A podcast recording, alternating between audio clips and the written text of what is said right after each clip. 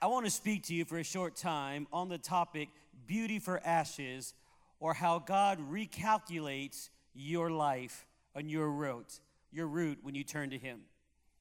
Isaiah 61 and 3, reading from the New Living Translation To all who mourn in Israel, He will give a crown of beauty for ashes, a joyous blessing instead of mourning, festive praise instead of despair.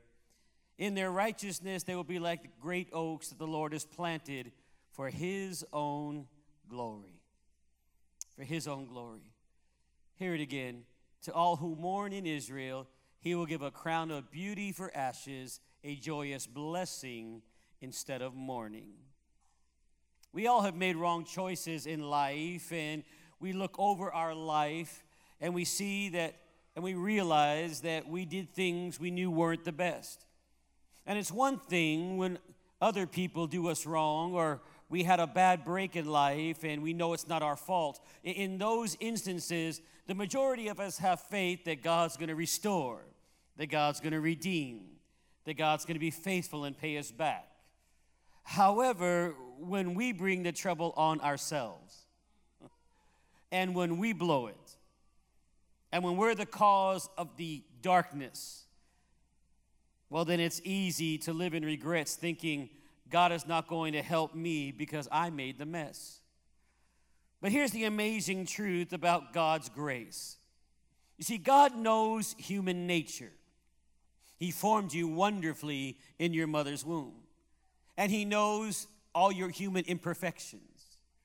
You need to understand that before you gave your life to God, He knew you better than you know yourself.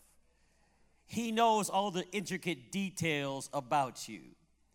He knows all the things that make you uniquely you.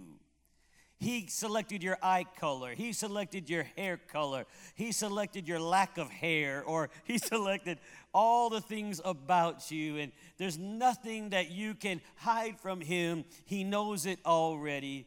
And He knew we would get off course because He knows human nature. And at times, he knew we would give into temptation. But God has not based his plan for your life upon your ability to make perfect decisions. Hear it again. God has not based his plan in your life based upon your ability to make perfect decisions. No, God has a plan for even your mistakes. He has a plan for our sin. He has a plan for your failures. What you think is a failure, you blew it, and you think nothing can ever good come out of it. God has a way of bringing beauty for your ashes. He can take what should have left you lonely and disappointed, what should have limited your career, what should have crippled your marriage Instead of setting you back, God knows how to turn it around and pick you up. He knows how to dust you off and clean you up and move you into a greater and newer and even a more potent destiny, should we say. I want to encourage you because God is full of mercy and God is full of grace. And I came to tell someone here tonight that there are new beginnings in God by an upraised hand, how many know what it is to have a new beginning with God? A brand new start. The book of Lamentations, the third chapter, and the 23rd verse says, Because of the Lord's great love, we are not consumed. The word consumed literally means we are not destroyed. Because of the love of God, we are not destroyed. For his compassion or his mercies never fail. They are new every morning. Great is thy faithfulness. Have you ever stopped to think, why are God's mercies new every morning? It's because you used up all the mercy yesterday. And you need new mercy today. How many say amen to that? They are new every morning. And the wonderful thing about God is He doesn't turn His back on you the moment you fail and say, Well, you should have known better when Jesus was carrying the cross down the cobblestone streets of Jerusalem, and he's carrying that heavy beam of wood, and he crumbles under the weight of the wood and he can't go any further. God the Father didn't stand up in heaven and open up the balconies of glory and say, Come on, Jesus, you can do better than that. He didn't say, I can't believe you can't carry that load. No, that's not what he did. It's just the opposite. He sent a man to help him and he lifted it off of his shoulders. The same for you and I. The moment we turn to him, he comes running to us. Does anybody know what it is to have God the Father come running to you? The moment you turn to him, he not only grants forgiveness, he will step in and help you clean up the mess you made if you will lean on him. And he'll even take it a step further and bring beauty out of your ashes, the ashes of your life when you bring it to him. First of all, it's important to understand the significance of ashes in biblical culture. Let me teach you a little bit like a Bible college teacher would, and then come back and preach to you a little bit. In biblical times, it was customary for people to sit in ashes to cover themselves oh, with ashes to express mourning or loss, such as a grief over a distressing situation. And you read that in 2 Samuel 13 and 19. Or they would cover themselves with ashes if they were grieving over a national disaster in Esther 4 1. Or they would cover themselves in ashes if they're grieving over an association with repentance for their own sin, if they were broken over their own sin, an outward expression of their brokenness, they would cover themselves in ashes. And you read that in Jonah chapter 3, verse 5 through 7. So ashes were therefore associated with pain and loss and suffering, which is the key to understanding this verse in Isaiah. And to more fully understand the meaning of this phrase, beauty for ashes, we must also consider the context on which it is given in Isaiah 61. See, the entire chapter of Isaiah 61 is a prophecy telling the nation of Israel that God still has a plan for their life. How many have ever heard the phrase, God has a plan for you, and it's. Come on now. God has a plan for you, and it's. And it's big. And in Isaiah 61, God was recalculating Israel. And he's reminding them that God had a plan for them. And it's a big plan. And not only does he have a plan, but he's going to recalculate their future by telling them the arrival of the Messiah and how the Messiah's arrival was destined to impact their world. You see, in Isaiah 61, because of their disobedience and their poor choices, God allowed them to go into captivity, and the people or the children of Israel were now being oppressed by the Babylonians. The Persian Empire had risen up and they had come and taken them. And it wasn't because that they were for any other reason. God allowed them to go in because Israel's poor choices and their disobedience to God. And there was a great fear in Israel that because of their choices and behavior, God had left them for good. That's exactly how they're feeling. They're in captivity, they're in bondage, and so there was a great fear well, God has left us for good. We're stuck here. Does anybody know what it is to feel all alone? Am I the only one that has ever felt all alone?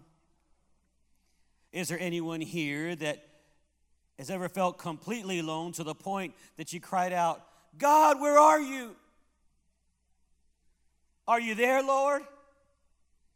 In the stillness of the night, as you lay in your bed and you feel that there is no one there, and you're saying, Lord, are you even there? Do you even see what I'm dealing with, what I'm going through? Well, this is what's happening in Isaiah 61.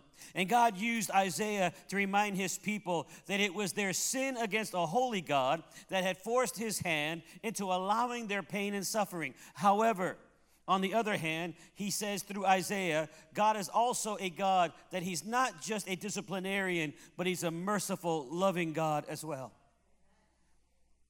His anger doesn't last forever. And he had a future blessing plan for them. He had a plan for their life, and it was big. It was big. And the words of comfort we find in Isaiah 61 gave them hope in the midst of their dire circumstance. Turn to Isaiah 61, verses 1 through 3. Remember, Isaiah is speaking these words from God as a conduit to people who are hurting, people who are in bondage, people who are lost, people who are feeling, Is there anyone that knows my pain?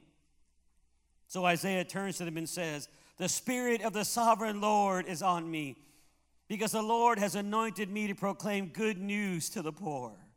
Oh, they're in bondage, they're in slavery.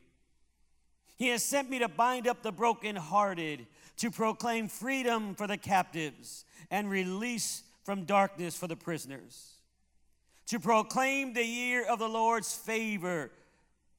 That means when slaves go free. In other words, he's saying there's coming a time when God is going to set you free. I'm here to proclaim the year of the Lord's favor and the day of vengeance of our God to comfort all who mourn. Don't you know they're, they're hurting, they're in bondage, and they're in mourning.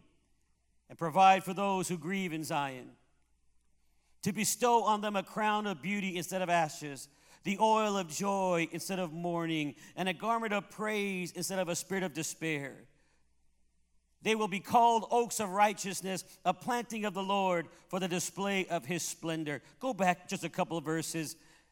They will be called oaks of righteousness, and he said they will put on a garment of praise instead of a spirit of despair. That spirit of despair, the Bible never mentions depression. But it says, put on a garment of praise for a spirit of despair or a spirit of depression. How do I deal with depression? You put on a garment of praise for a spirit of heaviness. The moment that that depression and that oppression begins to come, you say, No, no, no, no, I'm a child of the Almighty God. And you lift up your hands and you begin to worship in the midst of the struggle, in the midst of the circumstance. What's also amazing about Isaiah 61 is that it is the exact verse Jesus himself quotes when he comes out of the wilderness after being tempted or tested by the devil. And he was essentially telling them, Jesus was saying, you have to recalculate your thinking. You see, Isaiah was telling them, you're in bondage now, but God is sending me to recalculate your thinking. Jesus comes, he quotes the same thing, and he says, You must recalculate your thinking. I am the Messiah. And in essence, Jesus was saying, God gave those words to Isaiah for the nation of Israel in captivity. However, I am saying those same words not only just to Israel, but to every tribe, every kindred, every race, every color, every single person that is in the bondage of sin. I have come and I will set them free at Mount Calvary. And he's basically saying, three days later, I will conquer the death and hell and the grave, and I will be the lion of the tribe of Judah. You must recalculate your thinking for every man and every woman, every boy and girl.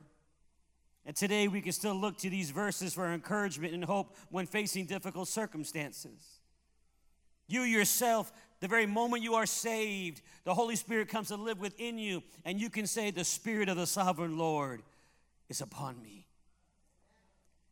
Is on me. Paul said in Romans 8 28, and we know that for those who, got, who, who love God, all things work together for good for those who are called according to his purpose. All things simply means everything, even our mistakes. Even our mistakes. Even when your life is being affected by other people's wrong choices. See, there'll be times in your life that other people's choices will affect you. You have no control over them, but the effect of their choices affects you. The Bible says all things simply means everything. The times when we blew it and got off course. God knows how to work it for our good. Listen, you may be in a complicated situation with a problem that seems like it will never work out. There could possibly be people involved in that situation, difficult personalities, maybe even legal circumstances, small children, or marriage problems and difficulties, and everything seems so complex, but God has it all figured out. He can see things that you can't see. He has ways that are better than your ways. You may even have brought the trouble on yourself. But God is saying, when you turn to me, when you repent, when you confess and own up to your mistakes, when you turn over every circumstance, that's when I can step in and correct those complications. That's when I can resolve those complex issues. I'm going to make things work out that you could have never made work out on your own. Oh, there still may be consequences to your choices and actions. Hear that. There still may be consequences to your choices and your actions, but in the end, I can turn it to the good. This is what he did for Abraham and Sarah. In Genesis 18, God gave them a promise that they were going to have a baby. However, many years passed and nothing happened. So Sarah got ahead of God. She got tired of waiting. And she decided she's going to help God out. So Sarah goes to Abraham and she tells him, Now, babe, maybe God didn't really mean from me, maybe he meant my household. So, what I want you to do is, I want you to go and sleep with my handmaiden, Hagar. And Abraham, being the godly man that he is, the loving husband, he said, Well, you know, if that's really what you want, I mean, I, I'm just trying to make you happy. And he goes in and he has this affair with Hagar, trying to convince everyone else, well, it was my wife's idea. Yeah, right. And everyone was so excited, thanking God for the promise because Hagar gets pregnant. And they're all excited. Praise God. It's the fulfillment of the promise. But Ishmael was not the promised child. You see, the union of Abraham and Hagar was not blessed by God, it was a situation manipulated by man. No disrespect to Ishmael, but the union that brought him into this world was a result of man's manipulation and sin. He was born out of Abraham and Sarah's impatience and disobedience. I could preach a whole series of messages on the complications you make in your life because of your disobedience and your impatience. The complications I make in my life. They got in a hurry, they took matters in their own hands brought a huge problem upon themselves and they had this baby. Now, please understand, everybody was happy and wonderful, and it is just, they're just celebrating until God fulfills his promise. Because in God's time, God always keeps his promise.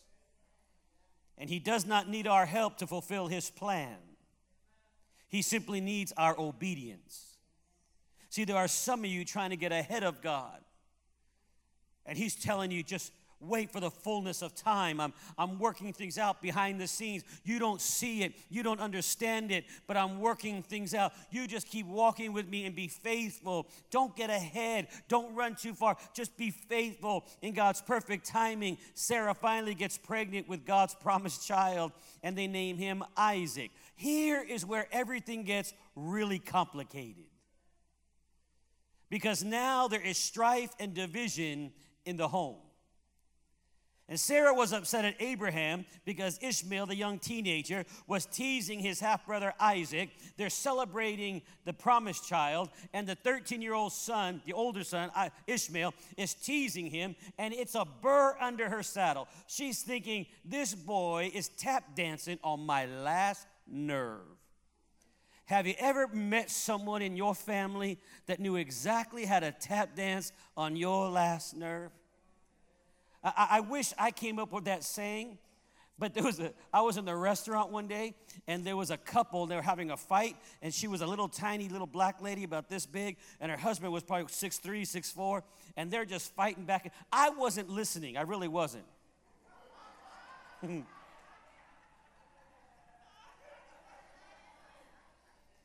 And they're going at it. Finally, she's this tiny little thing. She goes, Oh no, you just tap dancing on my last nerve. You better just hush it right now. And this big old guy just,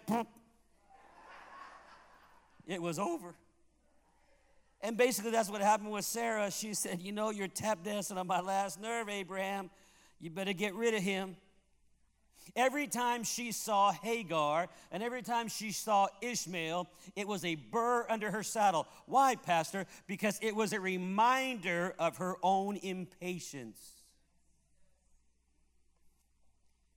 It was a reminder that she got ahead of God.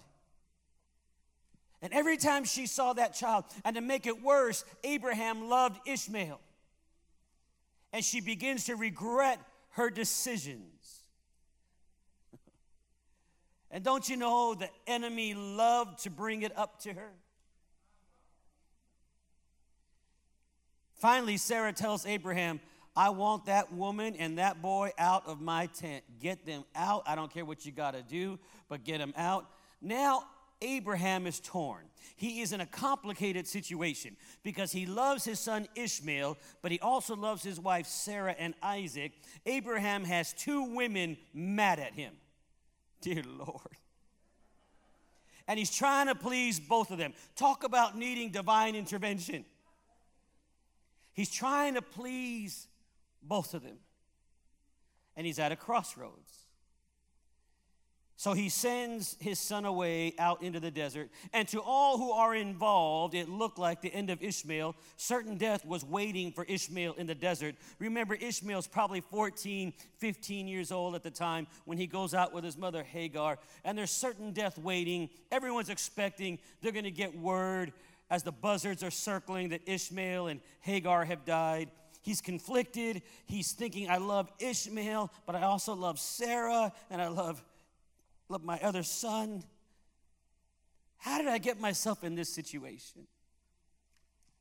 Have you ever walked through your house and said, How did I get myself into this situation?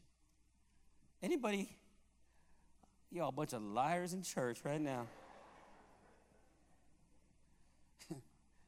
And God could have said, Abraham, you should have listened to me. You should have waited. If you did listen, you wouldn't be in this mess. It's your own fault, Abraham. But that's not what God said. Instead, God said, in effect, recalculating beauty for ashes. He said, Abraham, in effect, he said, Abraham, you've really complicated things. And because of your choices, now there's division and strife and dysfunction. Now there'll be eternal consequences because of the situation, and your choices will affect more than you and Sarah. Did you know the whole Middle Eastern crisis right now is because Sarah got ahead of God? And the Bible says that God told Abraham, I'm going to bring out a great nation out of your son Ishmael. I'm going to multiply his descendants and make him extremely fruitful. Even though Ishmael was born out of disobedience and what the Bible calls the works of the flesh, trying to make things happen on your own, God, out of his mercy and grace, he took the ashes of a broken relationship and he brought out beauty and Abraham, I'm going to bring something significant out of Ishmael. In spite of your failures, in spite of your sin, in spite of the things you did, when you run back to me, I'm going to step in. And the Bible says that the angel of the Lord, or the theophany, the Christophany, the pre incarnate Christ, Jesus himself in a pre incarnate form, visits Hagar and Ishmael out in the desert. And he says something amazing. I want every single mother to listen to me. If you're a single mom, don't you dare miss what I'm about to tell you. The Lord turns to her and says, I will be your husband. You don't have a husband, but I will be your husband. And I will take care of your son. And he shall be blessed, and he'll be as numerous, and his descendants will be as blessed as the sands of the desert. But he will be like a wild donkey. Nobody can restrain him. There are single moms here that you need to realize you don't need to run off and get a man. I know you want that, but don't get ahead of God. If God wants you to have it, He will bring Him to you in the fullness of time but you have to heal. You have to take care of yourself. You have to allow your body, your mind, your spirit to heal. And God says, I will take care of the rest. We had a lady in our church growing up. Her name was Gladys Pearson, and she was uh, she was never married. And Gladys would always walk in, and she walked in with a walker like this, you know. And I was a bad kid in church, and she used to walk in, and I would say, "Sister Pearson," she'd say, "Yeah." I said, "You need a man." And she was all, you know, her fingers were, she was a missionary. Her fingers were like this, and her knees were swollen. And I, she'd keep on walking. And I'd say, Sister Pearson, you need a man. She'd say, I don't need a man. I got a man. And I'd say, Ooh, Sister Pearson got a man. And she'd say, That's right. I got a man. He opens doors that no man can open. oh, you got that same man. He owns a cattle on a thousand hills. And she just, whoo, Don't get ahead of God. I know the world says different, but don't get ahead of God. And God says, Abraham, I'm going to bring something significant out of Ishmael. And do you know the whole Arab Israeli crisis? Because the Bible says uh, Hagar and Ishmael, they go up into the northern region, and he becomes the father of the Arab nation. And that's why they hate Israel so much, because they say we're the firstborn and we should have rights to Jerusalem. And now there's a fight. But before we point our finger at Abraham, we all have Ishmaels in our lives, don't we? The times we blew it and tried to make things happen on our own. We got involved in things we shouldn't have got involved with, and now it's a mess. And we hung out with people we shouldn't have hung out with. Isn't it amazing that we cut out and we tell people to go that should have stayed, and we keep people and we have them stay and they should have gone? Satan, the accuser of the church, will constantly whisper to you, God's not going to bless you. You knew better. In fact, there are some of you right now that the devil will whisper to you all week long just sit on the sidelines of life. You've lost or forfeited your effectiveness. You don't deserve happiness. You don't deserve joy. You don't deserve those things. Those are lies from the depths of hell. For the Bible says that God is a crown of beauty instead of ashes. He has the oil of joy instead of mourning. Tonight, He has a garment of praise instead of depression or despair. And God has mercy and forgiveness for every single sin and every single mistake and every single hurt and every single pain. My God is still the healer. He's still the one that'll move in. He knows where all your broken pieces are. You see, there are some of you that you have given pieces away in sexual relationships. Maybe you've gone through a painful divorce, or you've gone through a time when somebody took things from you sexually and abused you sexually, and you say, I don't feel like a whole person, Pastor. And the only time I feel like a whole person is when I'm in a relationship with somebody. Why is that? Because they bring their pieces along, and finally you're whole. But if there's no marriage covenant, they get up and walk away, and they take your pieces with them. And the whole and the payoff to sexual purity is not that you'll get sexually you won't get sexually transmitted disease because this generation says, "Well, I'll use a condom or I'll do this or so I'll never get it or I'll just take the morning after pill." The payoff to sexual purity is not that you won't get pregnant or you'll get a, some transmitted disease. It's that when you stay, stay sexually pure, it's wholeness with yourself, a whole gift to give to God, and a whole gift to give to somebody else. You're a whole person. But the mercy and the grace of God is amazing that if you have done those things and if you have given yourself over, only God knows where those pieces are. And only God, who created you, honey, He knows exactly where they are. And only God can put them together. He formed you in your mother's womb once. When you come back to Him and you repent, He'll form you all over again. And He'll give you secondary virginity. And He cleans your mind and He makes you whole. If you believe that, I want you to clap your hands and praise Him that you serve a creative, miracle working God. Oh, don't patty cake him. Come on, praise him. Yes. If you'll stay in faith and repent where you need to repent, take responsibility where you need to take responsibility, or turn everything over to Him, God will not only take you through it, but He will take the mess you made, clean you up, and bring you out better. Let me tell you the rest of the story of Abraham, Isaac, and Ishmael. Abraham had two sons, as you already know Ishmael and Isaac. Now, Isaac had a son named Jacob. Jacob had 12 sons. One of them was named Joseph. And Abraham was Joseph's great great grandfather. And as a teenager, Joseph's brothers were jealous of him because their father prized Joseph over the rest because Joseph's mother, well, the father loved her the most. Her name was Rachel, and oh, Jacob loved Rachel. And so he prized Joseph and Benjamin over the other 10. And they got bitter and angry. And the Bible says that they rose up, and the eldest Reuben said, Let's throw him in a pit Genesis 37 and 28 tells us so when the Midianite merchants came by, his brothers pulled Joseph up out of the pit and sold him for 20 shekels of silver to the Ishmaelites who took him to Egypt. 30, 20 shekels of silver today is about $20. They literally threw their brother in a pit for $20. They were going to kill him.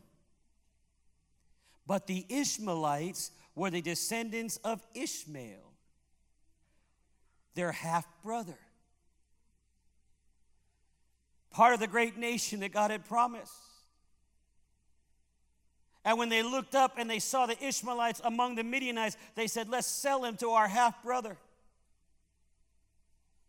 When Joseph's brothers saw this, they gave $20 to their half brother or the descendants of their half brothers.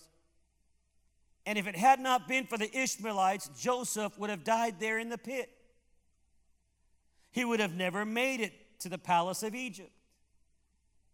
He never would have risen to second in command in Egypt. Placed in charge of the food supply and all the commerce of Egypt. Years later, when there was a famine in Israel, his brothers from Jacob's side would come after him and they would not only save them, but he would save the entire nation of Israel. See, his brothers came, and now God had raised Joseph up in, in Egypt, and his brothers came, didn't recognize him. Joseph told them in Genesis 15 20, You intended to harm me, but God intended it for good to accomplish what is now being done, the saving of many lives. Glue your eyes right here. There are some of you right now, you're dealing with situations that are beyond your control. If I had a dollar for every time a couple my age or older came to me and said, Pastor, you got a minute? I say, Yeah. They'll look at me and they'll say, We want to know if we're bad people. And I say, I don't know if you're bad people or not. I, I don't know you. And they'd say, Well, the reason we're asking is because we thought at this time in our life that we would be off having vacations and just her and I, empty nest, you know, kids are out of college, supposed to be our golden years. But now, because of the choices of our kids, we're raising grandkids. Real quiet now. And if I had a dollar for every time they look at me with tears in their eyes saying, We love our grandkids, they're three, four years old, five years old, we, we care for them, but why do we, we don't want to go through this? I had one lady tell me, Am I a bad person? I don't think I can make another 18 years. And she'd say, I'm tired. And I'd look at her and say, Are you tired or are you weary? You see, there's a difference. Tired is the result of hard work. Weariness is a spiritual attack. Weariness, no matter how much you sleep, you get, never get enough. You're dealing with one thing after the next, after the next, after the next. And it's beyond your control. And, and, Joseph, it was beyond his control. But you never read of Joseph getting angry at God. No, Joseph, he leaned on the Lord. And this is how amazing God's plan is. Years later, Joseph said, You intended to harm me, but God intended it for good to accomplish what is now being done. There are some of you that need to say, These things are beyond our control, God, but I'm going to trust you and I'm going to praise you and I'm going to ask you to give me wisdom and supernatural strength that I might pour into my grandkids and I might raise them up. And in the process, my kids would come to know the saving power of Jesus Christ. My daughter, my son would begin to realize that greater is He that is in me than he that is in the world. And the Lord says, You bring me your ashes, mom. You bring me your ashes, dad, and I'll breathe on them with my righteousness and my love, and I'll turn ashes to gold.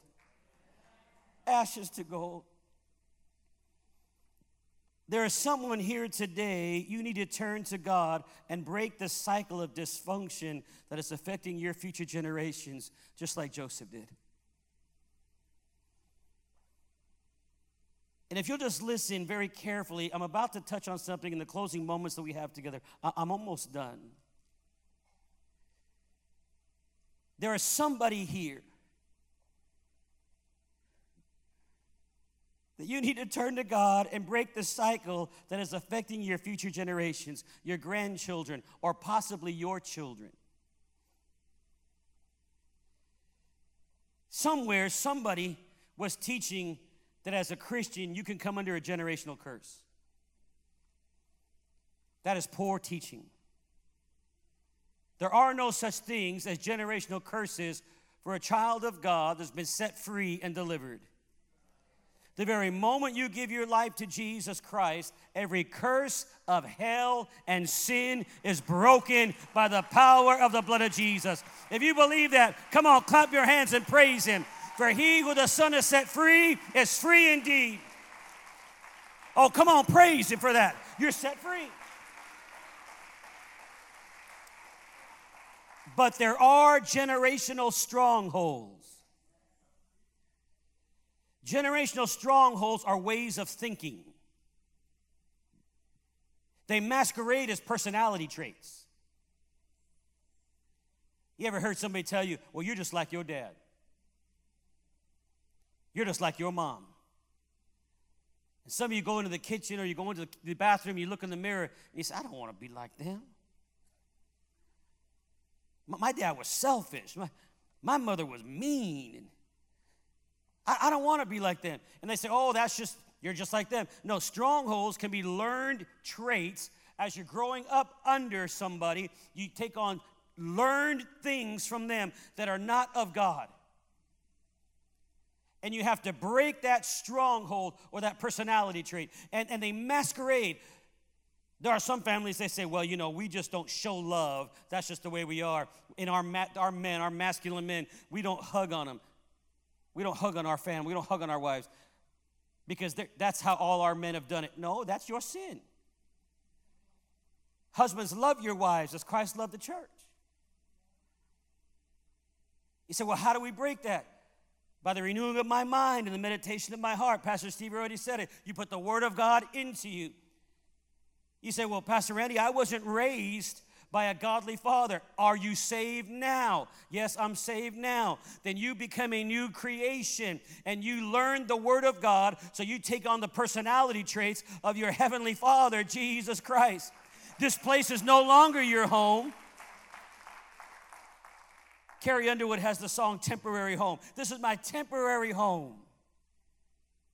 And so I, whenever those strongholds come, strongholds are ways of thinking. Now listen, Satan cannot read your mind, but he'll bombard you with negative thoughts. And the moment you bite on that negative thought, you'll give one area of your thought process to the devil. That's a stronghold.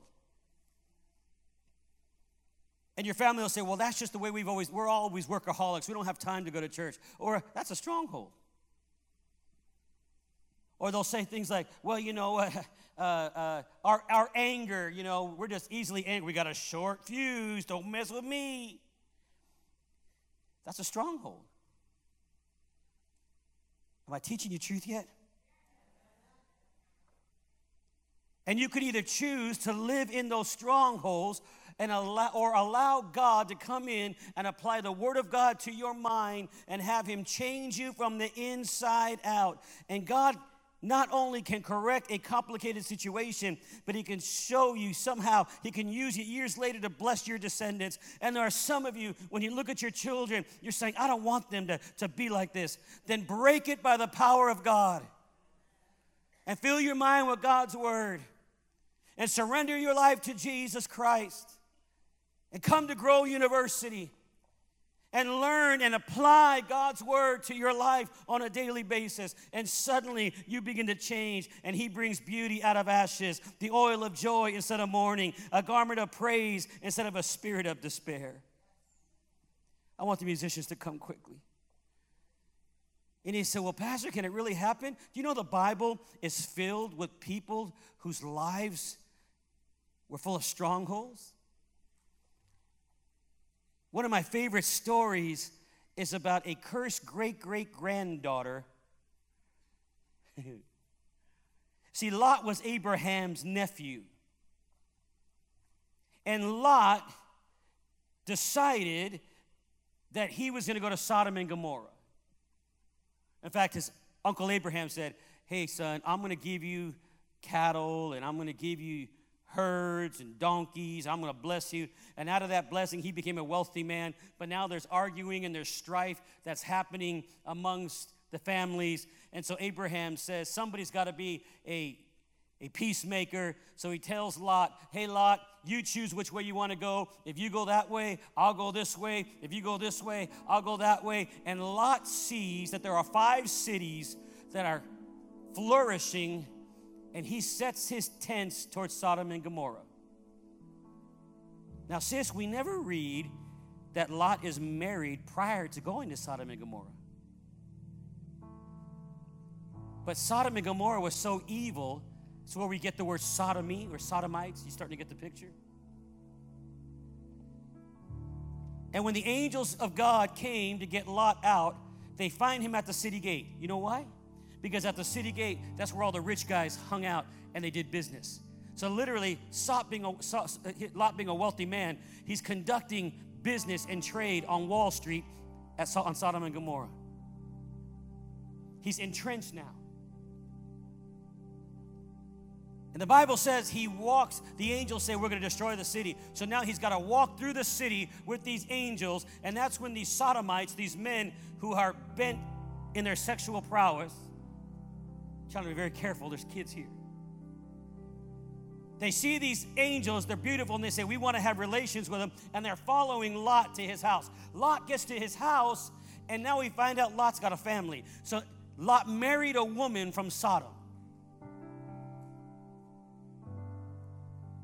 That's another bad mistake. Oh, don't worry, Pastor. I'm going to evangelize him. I, am going to change him. I, I, know I shouldn't marry him. I know I shouldn't date him. I, I know he ain't right. But I'm going to change him. No, you can't even change yourself. and they knock on the door and they say, Send the angels out or send the men out so we might have relations with him. And Lot is so warped in his thinking that he says, Let me send my virgin daughters out to you. Can you imagine those girls? Dad, you really gonna send us out there? Now, as the story goes, the angels destroy the city and they pull Lot and his family out, but his wife looks back on Sodom fondly because she's from that area and she turns into a pillar of salt. Let me explain to you why. The book of Samuel tells us that God does not look at the outward appearance of man, but he looks at the heart of man. and God had been looking at the heart of a woman that was solid stone for a long time. So when she turned back, because the angel said, Don't turn. Listen, when God brings you out, when you bring your ashes to God, when God brings you out, don't go back. Don't turn around. Don't go back to the ashes. Don't go back to the fire. Let Him change it to gold. But she looks back, and the Lord says, Okay, I'm going to show all the world for all of eternity what I've been looking at in your heart. And she turns to a pillar of salt. Now, the daughters, they think everybody is destroyed and they're hurt. One commentator I read said that he believed they were going to embarrass their father because he put them in a bad situation. I don't know. But we do know that they get him drunk because they think there's no other people around and they have relations with their dad. And the first daughter gets pregnant, the second daughter gets pregnant. The first daughter has a child and names him Moab, which means out of self. Oh, follow me now. The second daughter has a son and names him Amnon. Now we have the birthing of the Moabites and the Ammonites. This is why you got to go to Grow University. The Moabites and the Ammonites became the two biggest enemies of Israel. They were so evil that several Old Testament prophets, along with God, literally banned them from coming to the temple. There was a Moabite king that was so evil, he sacrificed his own child on the wall, and the enemies that saw him in the, in the battle, they said, Get, let's, let's turn around because there's a curse that's gonna come on us because of that guy. And they left. Years later, the Moabites are not even allowed. So we find out that in the lineage of God is a lady by the name of Ruth the Moabitess. How does a young lady whose family history is filled with incest, curses, alcohol, depression, how does she get put into the lineage of the Messiah? Somebody whisper to yourself, ashes to gold, ashes to gold, ashes to gold.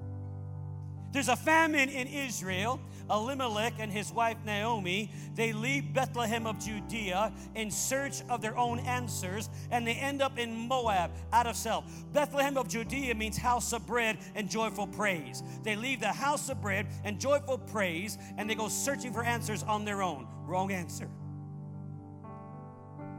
They end up in Moab and they go with their two sons, Mahlon and Chilion, who marry two Moabite women, Orpha and Ruth. Ashes to gold, ashes to gold. The men die in the famine.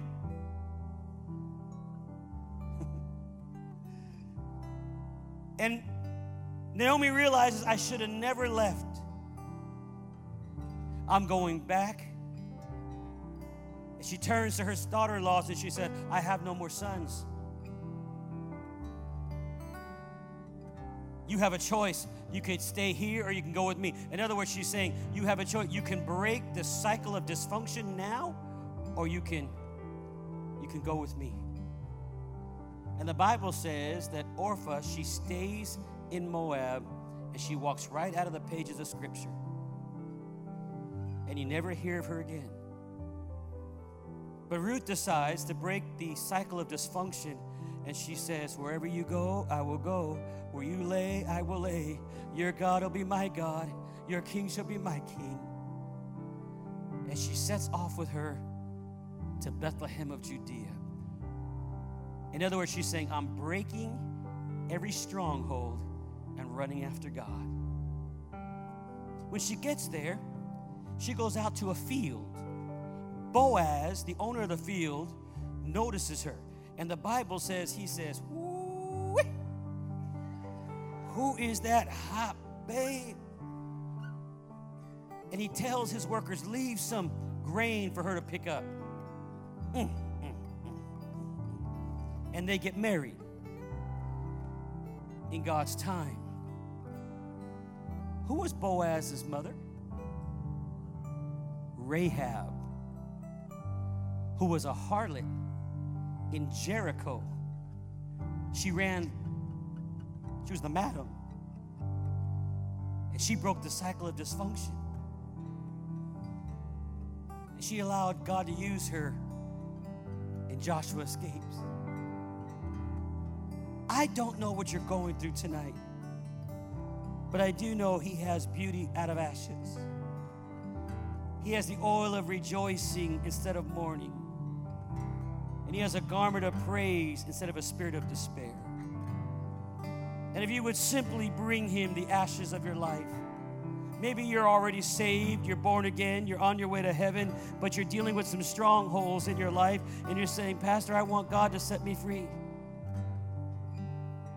I, want to renew my mind. Maybe you're here and you've got to rededicate your life to God. Maybe you're here and you were invited by someone and you've never asked Christ in your life as your Lord and Savior. And tonight you heard something and you're saying, You mean really? I could start over? I could have a new beginning? God can do something mighty in my life? Yes.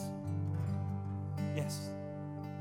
I want you to stand all over the room right now because what's about to happen in this place is God's about to set people free all over this room. Maybe you're watching me by live stream and you're sitting in a hotel room or you're sitting in your living room and there are some parts of your life you have strongholds and there are ashes that have burned in your life. And God says, if you'll bring them to me, if you'll take responsibility, I can begin to turn every ash to gold. Healing in the name of Jesus. Before we go any further, I want you to lift your hands and I want you to lift your voice. And I just want you to tell the Holy Spirit right now, Here I am, Lord. I'm about to lift praise. Come on, church, let's just praise Him. Let's praise Him.